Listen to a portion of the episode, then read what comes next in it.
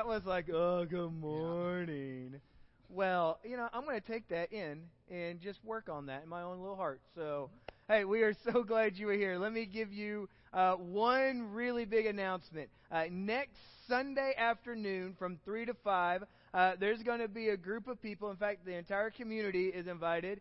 Uh, a group of people who are going to be gathering to praise and to pray uh, just as a as one body. And so we want to encourage you to be part of that. And so if you have uh, no plans from 3 to 5 tomorrow, now you do. Uh, and if you already had plans from, I'm sorry, The 3 to 5, the 25th, next Sunday.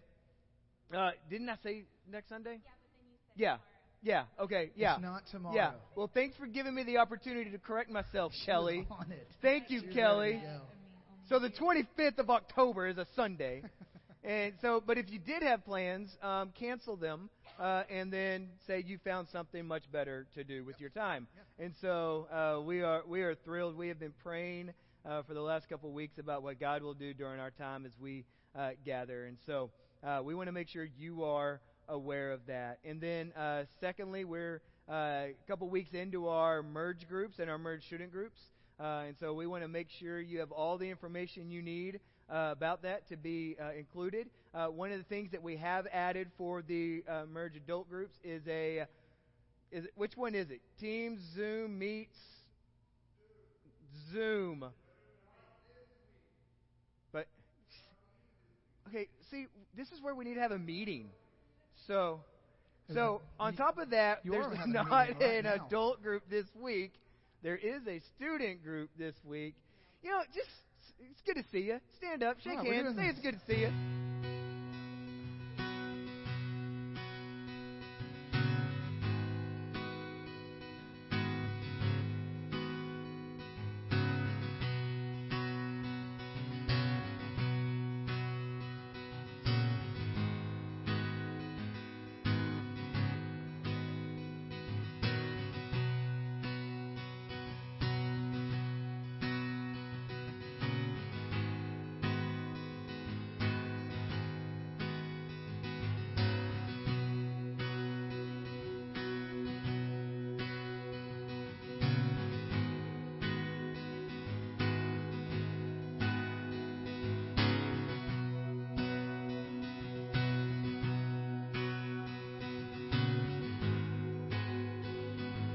blessing and prayer.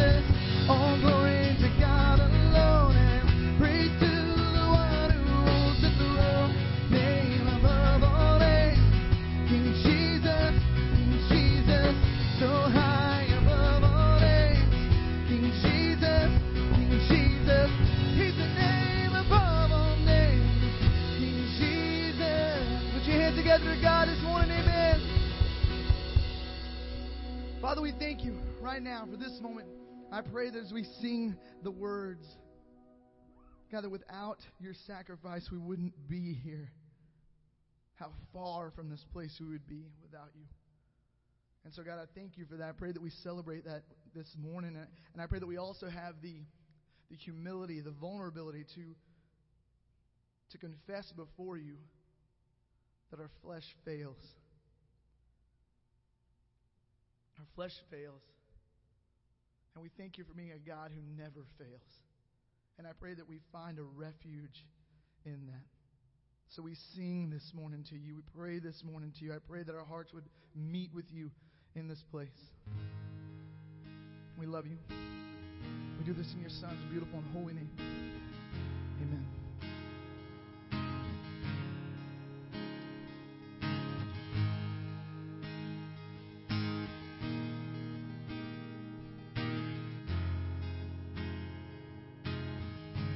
Show.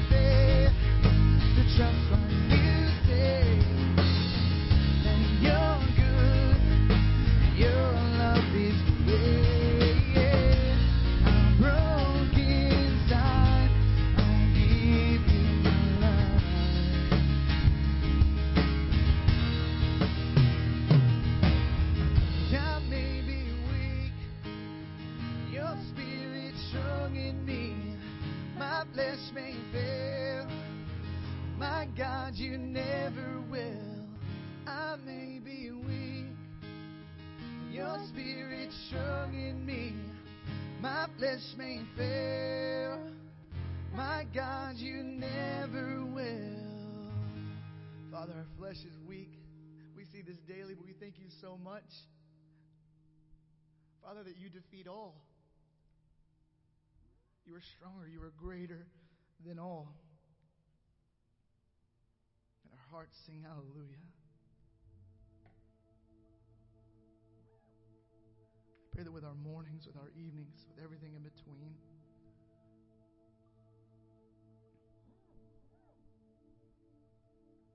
our voices would rise, our hearts would arise.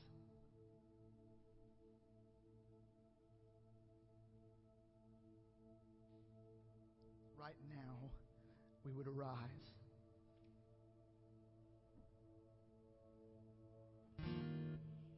We would rise to meet you right now. Father, we love you.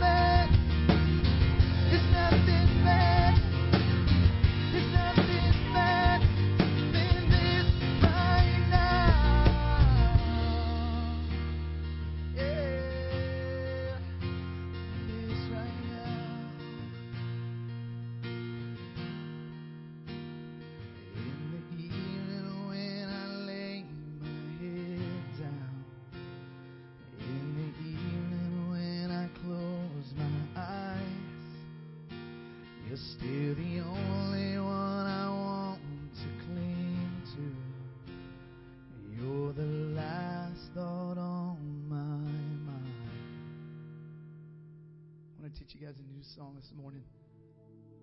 And as you sing these words, great is your faithfulness to me. My hope is that you're able to see your story, your testimony, that His promises are for each and every heart in this place. And that our call, our response, is to put our whole heart, our whole faith into Jesus our anchor. Our anchor. So pray this song to Him this morning.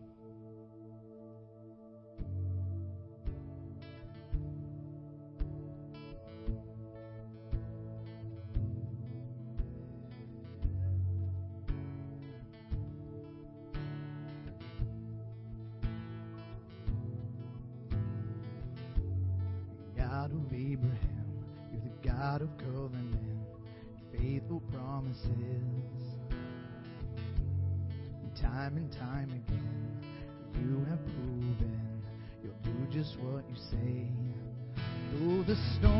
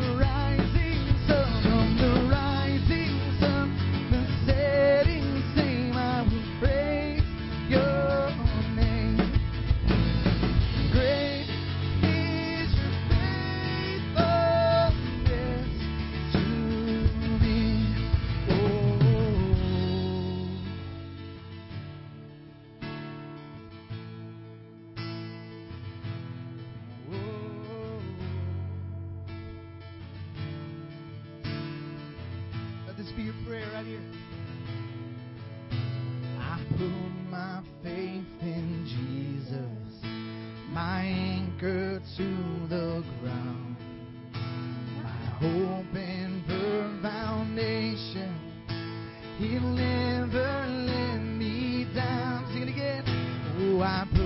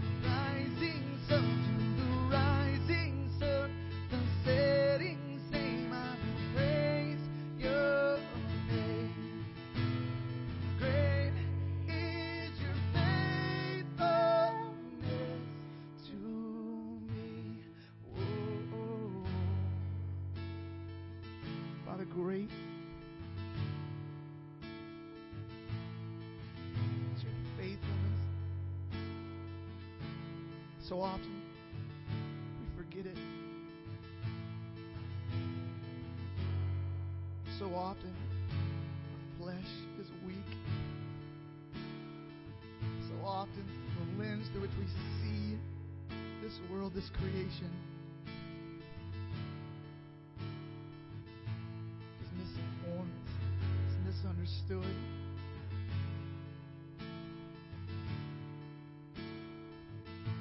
Pray that with everything that we have in our lives, in everything we have in our families, in our jobs,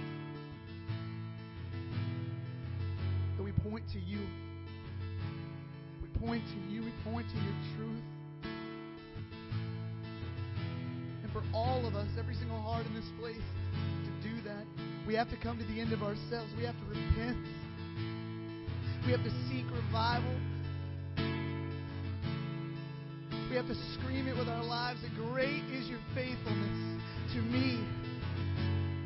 From the rising sun to the setting same, that our lives would scream this our love for you, our thankfulness for you.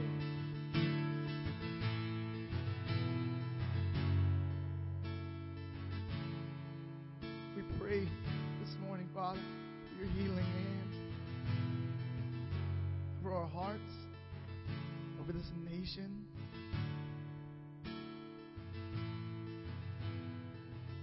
And that it would be our desire, our passion to point the lost to you. And when we stray, we thank you that you would leave the 99 to come find us.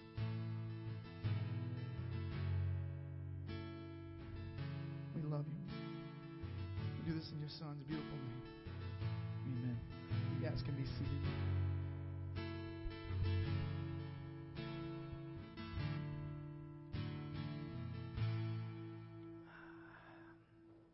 I'll tell you this: the uh, over the last couple weeks, God has met me uh, in that song uh, in in some very uh, real, uh, very personal ways, um, and I, I love because there are seasons when when God will speak through songs, uh, and then uh, there are seasons when He speaks to me uh, through His Word, and and that those words that we just got to sing. Um, they're more than just the uh, the warm fuzzies that you get.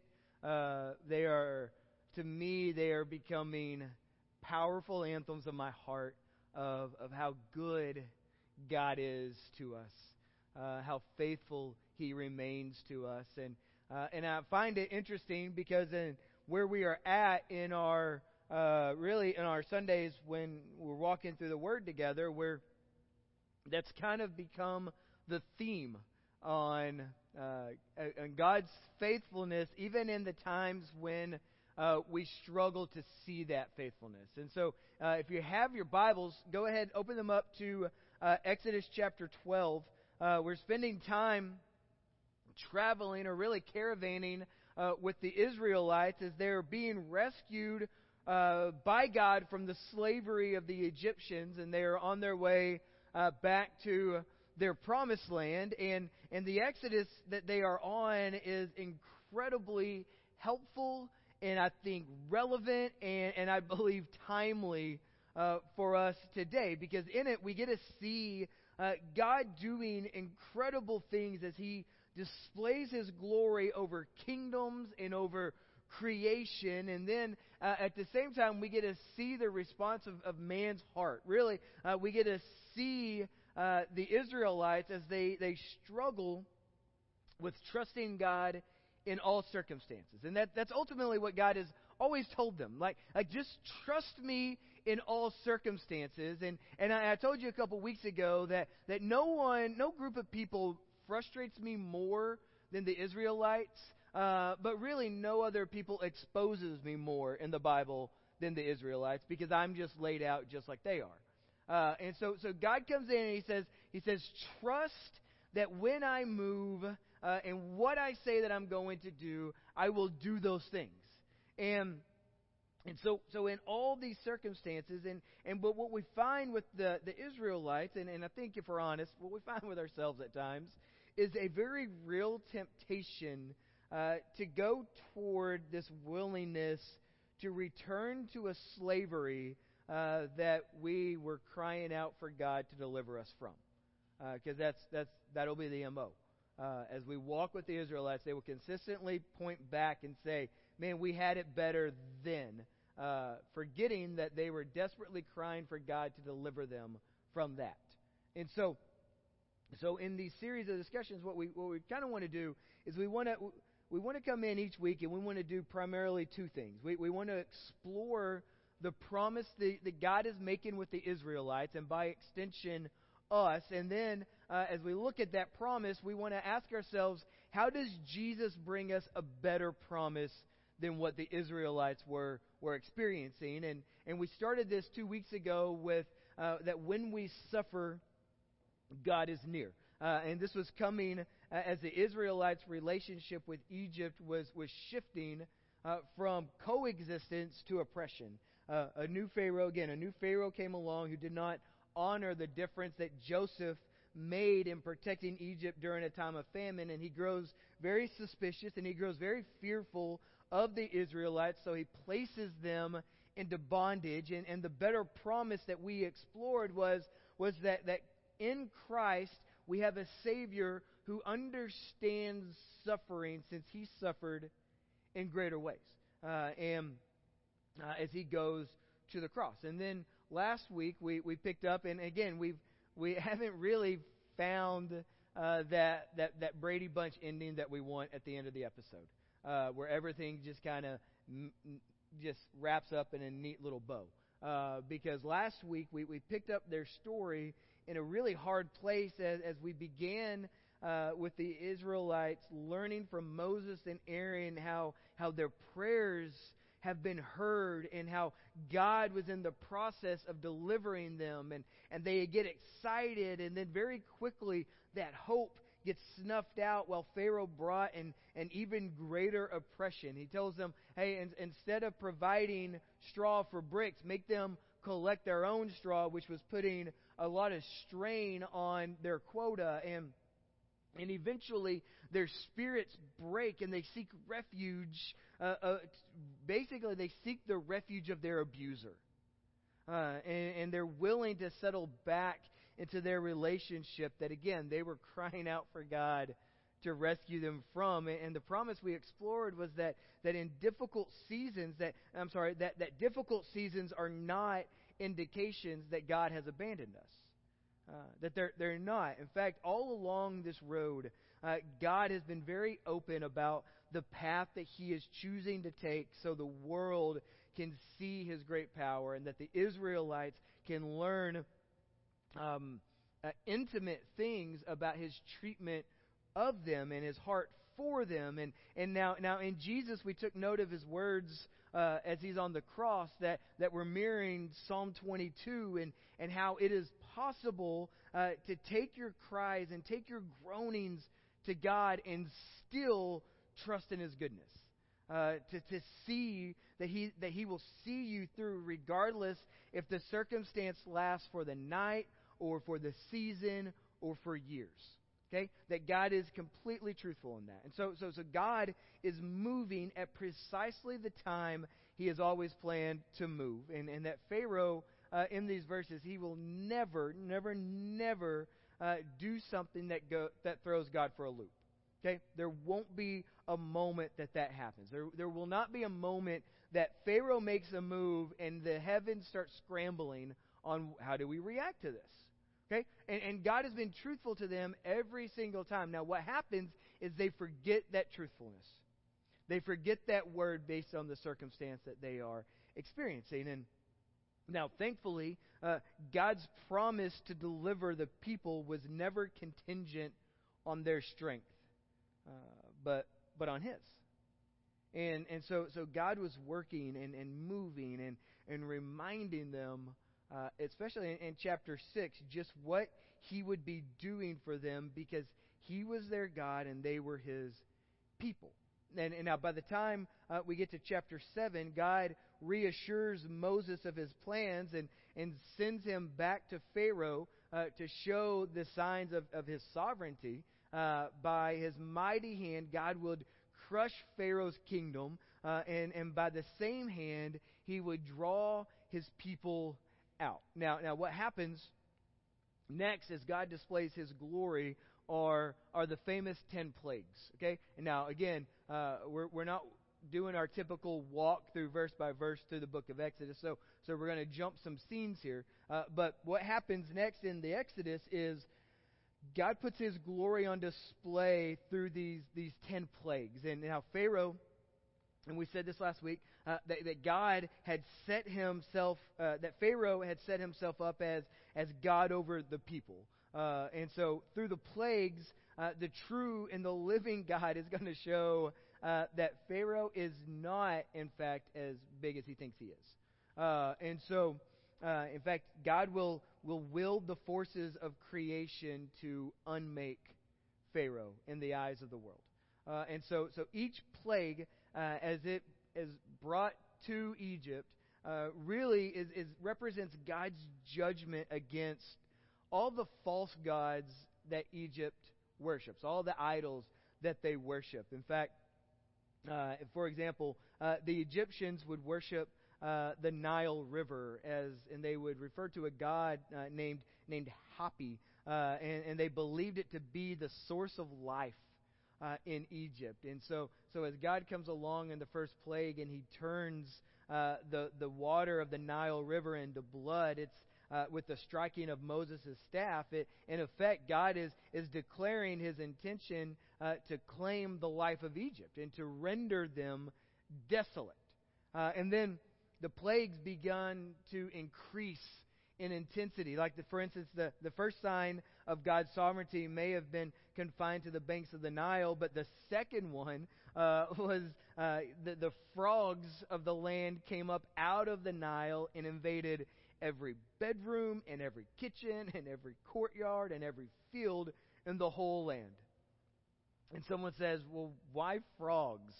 Uh, now, I get they can be a, you know, we see a frog and we're like, oh, that's not a big deal. But now imagine your whole land covered with frogs. And, and, and the reason why the frogs come along is the Egyptians worshipped uh, the frog because they represented the goddess uh, Heket, uh, who, who offered fertility. And let's just assume that I said that word right. Um, fertility. No, I'm just joking. Uh, Heket. Um, and so, so, so God mocks the Egypt, uh, mocks the Egyptians' idols and, and the very gods they worship, he turns them into plagues against them. And, and, and after the second plague, the message was already uh, becoming inescapable that, that God, not Pharaoh, was sovereign over his people and was sovereign over Egypt, but, but Pharaoh's heart with each one becomes harder and harder and harder and, and he would not let the people go. And so so plague after plague it just continues to escalate. You get gnats you get flies you get the death of livestock you get boils you get hailstorms you get locusts you get darkness and and each and every time pharaoh has this opportunity to relent. Uh, but uh, he has this opportunity to release God's people and see an end to the plagues. Yet, uh, despite the, the immense suffering uh, that, that, brought, that was brought upon Egypt, Pharaoh foolishly and stubbornly refuses. Uh, now, there's a case to be made uh, that God wouldn't let him, anyways. Because God has said all along, I will harden Pharaoh's heart. and so, but with each successive plague built up to the final, uh, to, and the, really the most devastating one. Uh, the final plague, the tenth one, was, was God's promise to kill every firstborn in Egypt. In fact, that's where we'll pick up. Let's go. Uh, I think I told you Exodus 12. Let's go Exodus 11. Um, for you, Chris, that, that's the other way that's left. And so, uh, so it says this. We'll pick up in verse 4. So Moses said, Thus says the Lord, about midnight I will go out into the midst of Egypt, And every firstborn in the land of Egypt shall die, uh, from the firstborn of Pharaoh who sits on his throne, even to the firstborn of the slave girl who is behind the handmill, and all the firstborn of the cattle. There shall be a great cry throughout the land of Egypt, such as there has never been, nor ever will be again. And so, so the final plague, right, more than any other, would strike at the heart of Pharaoh's idol worship. Uh, in fact, he saw himself as God, as ruler of all the other gods in Egypt, and he saw his firstborn son as just simply the next incarnate God to succeed him. And so it's as if uh, throughout the first nine plagues, Pharaoh was willing to suffer the losses uh, that that came with every other god being crushed, uh, because his most precious God has not yet to be touched. And, and so, at the very least, he could reason his Egypt would survive through his son. And, and but, but God has promised to overcome Pharaoh's resistance uh, by his mighty hand, and this final strike would be uh, his deadliest. And so, in fact, uh, again, I just want to take you back. You don't have to turn there, I'll just read it to you. We go back Exodus 3. That's way more left, Chris, for you. Um, but he says this He says, But I know that the king of Egypt will not let you go unless compelled by a mighty hand. And so I will stretch out my hand and I will strike Egypt with all the wonders that I will do in it. And after that, he will let you go. Okay? So it's important that we would remember that because at the end of our time today, guess what Pharaoh's going to do? No, nobody's going to get, he's going to let him go. Exactly, Heather. You win the gold star. All right. So, so, so in, in, now, here's what, here's what I want us to focus on when it comes to the killing of the firstborn. That in, in some of the plagues, God targets only the Egyptians, not the Israelites. Uh, for example, uh, in the fifth plague, only uh, the Egyptian livestock died while, while the livestock of the Israelites live. And, uh, and this was part of God's demonstration of sovereignty to Pharaoh and all of Egypt. And so, so, so the plagues were not accidents and they weren't just random natural disasters, uh, that they were selective and they were, they were intentional judgments against Egypt by the true creator God of the universe. Now, now in the final plague, though, the death of Egypt's firstborn, it's, it's different. And we're going to talk about why that's different. And the death sentence was against every household in Egypt. Every household that worshiped the gods of Egypt, including the households of the Israelites. Uh, yet, yet somehow, God would still make a distinction between Egypt and Israel. In fact, uh, I think at this point, our natural reaction is to say, well, of, of course he would make a distinction because uh, clearly the Israelites are the good guys and the Egyptians are the bad guys, that, that he loves his people and he hates those who oppress them. And, and this is the way we tend to identify with the Israelites, right? While we point fingers at, at other people that we consider to be pharaohs and taskmasters and, and the real evildoers. And I think this is where uh, we see that, that the suffering we've been walking through over the past few weeks, uh, our view of suffering is polluted even by sin. Uh, because the sufferer is also a sinner. Okay, you with? That, that when we look at the Israelites, they too are sinners just like the Egyptians. And so the Israelites suffered terrible slavery in Egypt, but they also served its gods. In fact, we, we know this uh, because of the way the Bible looks back at their time in Egypt. About 40 years from this moment that we're in right now, uh, Joshua will be preparing to lead the next generation of Israelites into the promised land, and he urges them in, in Joshua 24 to put away the gods that their fathers served beyond the river and in Egypt and serve the Lord. Uh, much later, Ezekiel, the, the prophet Ezekiel, would look back on his days uh, in of the Israel's days in Egypt, and he would rebuke them uh, for their idol worship, and he will call them things that, if we had the ability to earmuff your kids today, I would go ahead and tell you what they are. Uh, but we're not going to do that because I don't want you to have to work today to explain what that word was that I just said. Uh, and so you are welcome. And so, so, so here's the point that, that nobody, nobody in Egypt stood guiltless before God. There wasn't one. And so, so not even the Israelites. Even every household stood to lose its firstborn unless God somehow made a distinction between them. But but now the question is, how could God justly distinguish between the Egyptians and the Israelites when every one of them was an idolater? And, and as shocking as it may seem, the Israelites deserved the same fate as their oppressor, uh, Pharaoh. The blood of the firstborn would be shed. Now, now God, abounding in his love for his people and ready to make good on his promise to deliver them, knew what it would take to break them out of slavery despite their sin. Uh, and, and so, so he provided for them a substitute. Uh, in fact, uh, of spotless Passover lamb, uh, whose blood would be shed in the place of, of their own. And, and he promised that if they would just simply paint the blood of the lamb over the doorposts of their homes, when, when, when the angel of the Lord came in and struck down every firstborn of Egypt, he would literally just pass over that household. So he provided a way. Now, this is what I think is interesting. We don't see the Israelites coming in and say, Yeah, I get that you're providing a way, but really just one way here? Just just one way? I mean, can't there be another way too? Because I want, you know, Neapolitan ice cream. I want all three flavors. And I think it's only fair that you give it. No, we don't that argument isn't brought to the table at all. That God provides one way of restoration and rescue and protection in this situation. And uh, in fact, he would pass over their homes, and, and all within would be spared the wrath that, that they deserved. Uh, and so let's go. Uh, Exodus 12, uh, verse 12. He said, This is what God says For I will pass through the land of Egypt that night, and I will strike all the firstborn in the land of Egypt, both man and beast, and all the gods of Egypt I will execute judgment.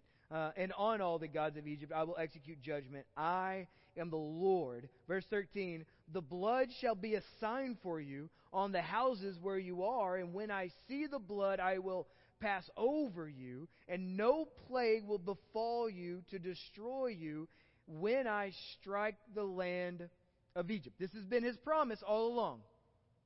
It's been his promise all along. And so, so the lamb's blood signified the death that Israel's firstborns deserved. And yet, God, in His mercy, provided uh, the unstained blood of a perfect lamb to stand in the place of their firstborn. And now, now imagine, if you will, that, that faithful night. Uh, as midnight hits and the Lord's messenger of death passes through Egypt from house to house. And imagine him arriving at the first home and looking through its windows and seeing the idols of Egypt strewn about. And clearly, this is an Egyptian home filled with, with idols and idolaters. And he enters and he claims the life of the family's firstborn. And then he moves to the second one and he sees the exact same thing. And then he moves to the third one. And, and, and then he looks and he sees the Egyptians' idols. But then he looks up and he sees on the doorpost blood that has been placed. And he passes right over. And, and then all of a sudden, the cries of Egypt begin to roar. Uh, and then some of the loudest groanings come not from Israel's homes, but from the palace in Exodus chapter 12, verse 31. Then he, Pharaoh, as he realizes that his son has just died, summoned Moses and Aaron by night and said, Up, go out from among my people, both you and the people of Israel, and go and serve the Lord as you have said. Take your flocks and your herds as you have said, and be gone. And then he says something really bizarre to me. And bless me also. Because this Pharaoh who thought he was God is learning in this moment he indeed is not. And this was a night God's people would never forget. They wouldn't. In fact, they would they would commemorate it every year with the Passover and, and the feast of unleavened bread, and they would tell their children and their grandchildren how the Lord passed over them and redeemed them out of Egypt. And, and out of the Exodus, we're going to get even more moments where they, they constantly will look back and say, Let me tell you about what God did that day. Let me tell you. Let me tell you about this Passover. Let me tell you about this Red Sea. Let me tell you about this manna that He provides. And this will become the anthem of their lives because this is the life that they walked with God. And it is really difficult to tell people of a God that you're not walking with. Okay? And so, so, so pay attention though, because God didn't just pluck the Israelites out of Egypt. A price had to be paid for their freedom because they deserved his wrath as much as the Egyptians. In fact, it was a costly redemption. First, we have, we have the costliness of the firstborn, that, that the Israelites understood that the first of the livestock and the first of the children and the first fruits, they were, they were special. They belonged to God as a token of gratitude of his generosity. And all you firstborns in the room are like, yeah, clearly. Why, why do my other siblings not get how special and perfect I am, right? Um, and so, so in our culture today, though, we tend to be very idealistic or individualistic uh, about our hopes and our dreams. We, we, we, no matter who we are, we think of it as, as my dreams and my achievements and, and my goals. And, uh, and Tim Keller says that he points out that in ancient times, all the hopes and all the dreams of a man and his family rested in the firstborn. And so it creates a complete identity crisis when God comes into Egypt and he says, I'm taking the firstborn. Because their entire structure falls apart. And so, so, so this insight really helps us uh, really, I, I think, appreciate the magnitude of God's love for Israel when he calls them his firstborn in Exodus 4. Uh, in fact, Israel was so precious to him, so special and chosen and beloved, uh, that, that it also it, it increases our sense of tragedy over the loss of Israel's firstborn sons when, when Pharaoh went to exterminate them by ordering them to be delivered and then thrown right into the Nile River. And, and so, so first you have the costliness of the firstborn, and then secondly, you have the costliness of of the Passover lamb. As, as we've been saying, the Israelites were under just as much condemnation as the Egyptians, but by God's merciful provision, the blood of a perfect and precious lamb, the best they could afford, uh, would spare them and save their, the lives of their sons, that the life of another would be paid as a ransom for their own. And, and so, so this brings us to Jesus. This is our better promise that we have in Him, because when, when when he serves his disciples at the Last Supper, uh, which, by the way, is a Passover meal, okay? Uh, when he serves his disciples at the Last Supper, he says, he breaks some bread and he says, Take and eat. He says, This is my body. And then he says, Take and drink, for he says, This is the blood of my covenant, which is poured out uh, for many for the forgiveness of, of sins. And, and in effect, what Jesus is doing in this moment is he says, I am your Passover lamb.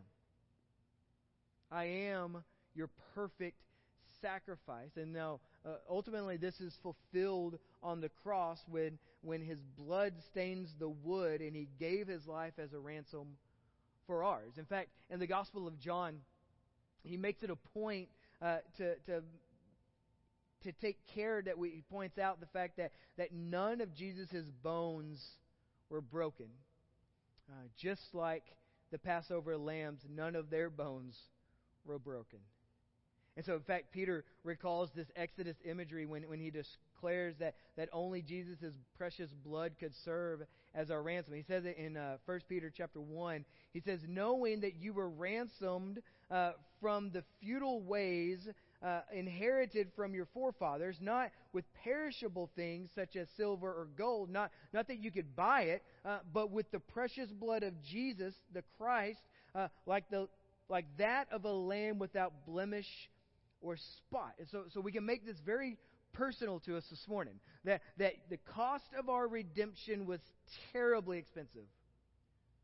Terribly expensive. Our forgiveness cost God the Father his only Son, uh, who is of far greater value than the entire world's silver and gold. Now, now just to, to, if you're a parent, think about this. If someone said, Hey, I will give you all the money in the world, but we get to kill your child, would you be willing to do that?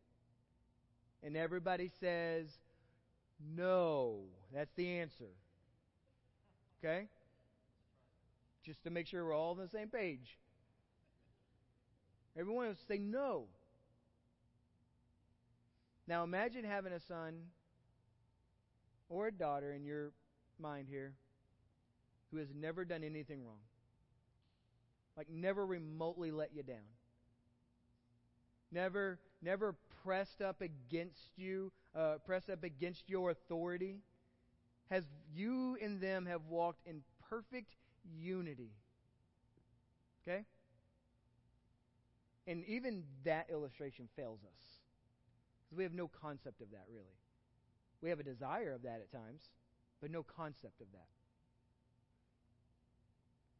And so, so I think far too easily we take such costly forgiveness for granted. We, we don't see our sin as being so great. We don't feel its weight the way that we should. And so, so how do we accept the gift of Jesus as our Passover lamb? That's, that's our question. We can start wrapping this up. And, and we do it the same way the Israelites did by faith.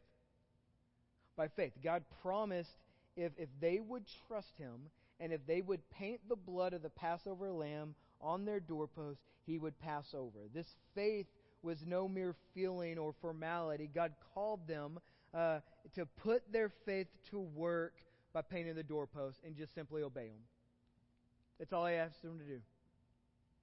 And so, as it were for the, the Israelites, so it is with us. God passes over our sins when by faith alone we receive Jesus as our redemption, as, as, our, as our lamb. It says this in, in Romans chapter 3, uh, uh, verses 23 and 25. For all have sinned and all fall short of the glory of God, and they are, we are justified by his grace as a gift uh, through the redemption that is in Christ Jesus, whom God put forward as a propitiation by his blood, as a substitute, as a payment for uh, us by his blood to be received by faith. So, so make no mistake about it. And we talk about this frequently here uh, because sometimes I just want to make you feel bad, I guess. I don't know. That sin makes us God's enemies.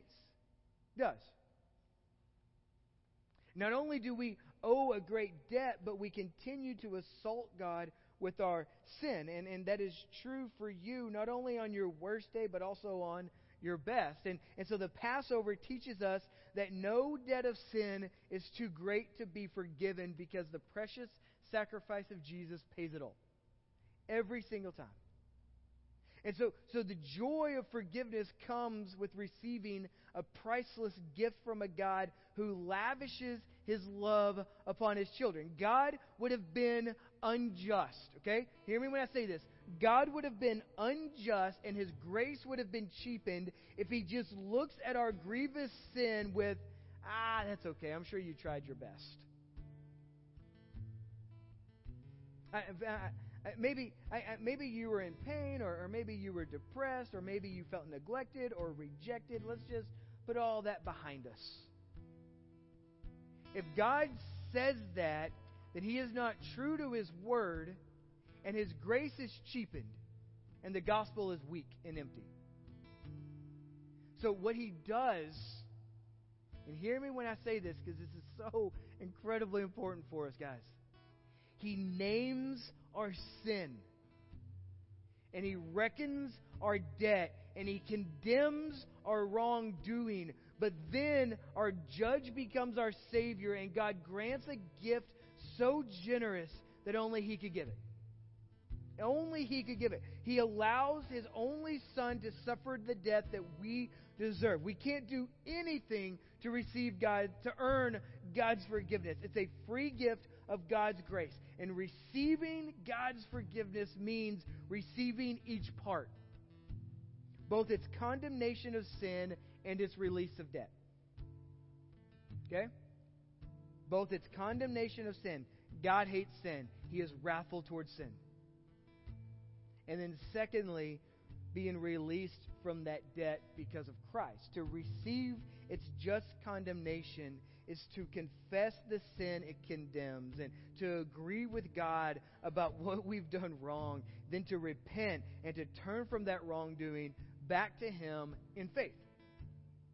In faith. So, so then, and this is essential, we believe God and we rejoice. This is what the Israelites simply do. God says, if you want to be saved, you kill one of your, your spotless lambs and you put the blood over the doorpost, and you will be delivered. You will be protected. And so we believe God and we rejoice. We rejoice that our debt has been canceled, that nothing can separate us from God's love, not even our own sin anymore. That we believe that our sin is not only forgiven, but it's removed, it's, it's taken away as far as the east is from the west and that he remembers it no more, that we can rejoice that, that no one can condemn us any longer, especially ourselves. Okay? There's Romans chapter 8. Beautiful set of verses. And so, so here, here's where we land. The promise is that at your worst, God gives his best. That's what's happening here. At your worst, God gives him his best. And our better promise is that in Jesus, we have a perfect, spotless lamb that doesn't just save us from one night of death, but an eternity from it. That's the beauty of it. Because, uh, get this, when the Israelites leave Egypt, they can't go back to that doorpost ever again. That was a one time moment of deliverance. And so, what we get in Christ is so much better, so much, so much better, um, so much better. It has greater and better. Anyways, here we go. So, so here's the question that remains. Do you believe your sin is so great that God cannot forgive it? Do you, do you believe that God has forgiven you, but that somehow you still owe Him? Or, or that you must work hard to keep His forgiveness? Or, or that you need to be reminded often of your forgiven sin to keep you from doing it again? And if you are in Christ today, but you say yes to any of those questions, here's, here's what I would just like to interject as a jab. What level of arrogance must we have to tell God he almost got it right? What, what kind of pride do we have in our own spirits to say, God, I get what you said, but have you considered this about me? Because in Christ, every single one of those answers is no. It's no. It's it's it's that my sin is not so great that God can't forgive. That that that God does uh, He's forgiven me, but I don't owe Him anymore because no matter what I could have paid, would not have been enough. That I don't have to work hard to keep His forgiveness because He has said, "You are mine, I am yours. And you're not a slave in my kingdom, you're a son and you're a daughter, and you have the inheritance of the kingdom waiting for you and available to you, I should say. I think that if we struggle and we say yes to any of those, I think there's a good chance the enemy is accusing you of sins that God has forgiven you for. And so, so we can cling to God's promise of forgiveness against all claim to the contrary. We can hold fast and we can keep living and we can act, keep acting that God's promises are true because He has never been anything but truthful. Now, that all applies to those of us who are in Christ. But if you are not in Christ today, then you need to know that, that God has told us there is one way to be made right with Him. There is one way, and it's through Jesus. And when you have a gift so priceless and so extravagant, you don't walk into the room and say, Yeah, I really wanted another way too. So if that's you today and you say, Yeah, I, I do need to get right with God, we, we want to walk with you, we want to battle alongside you. Maybe you have questions, and we love to answer questions, and we love to ask questions we don't know the answers to as well. So if that's you today, I want to give us an opportunity to respond to that. We'll have some people over on this side of the room. Uh, just go talk to them. It takes courage to stand up and talk to them. Go, go, go do that. Be courageous today. I love you guys. Uh, our desire this week is to love God. Bye. Let us pray. Father, we come to you and we thank you. First, we thank you that you're truthful to your word. That in Exodus, what we get to see is just how this played out according to your word and, and according to your promise. That, that there was never a moment when you were not in control. And so, Father, as, as if we sang earlier, give us, give us faith to trust in your promises, especially in those moments that, that we struggle to trust you with. Father, we thank you for Jesus today, the, the Lamb of God, the, the perfect and the spotless Lamb who takes away the sins of the world. And I pray that our awareness of Him would fuel our desire to press in more and more to you. We love you. We thank you. It's in Jesus' name. Amen.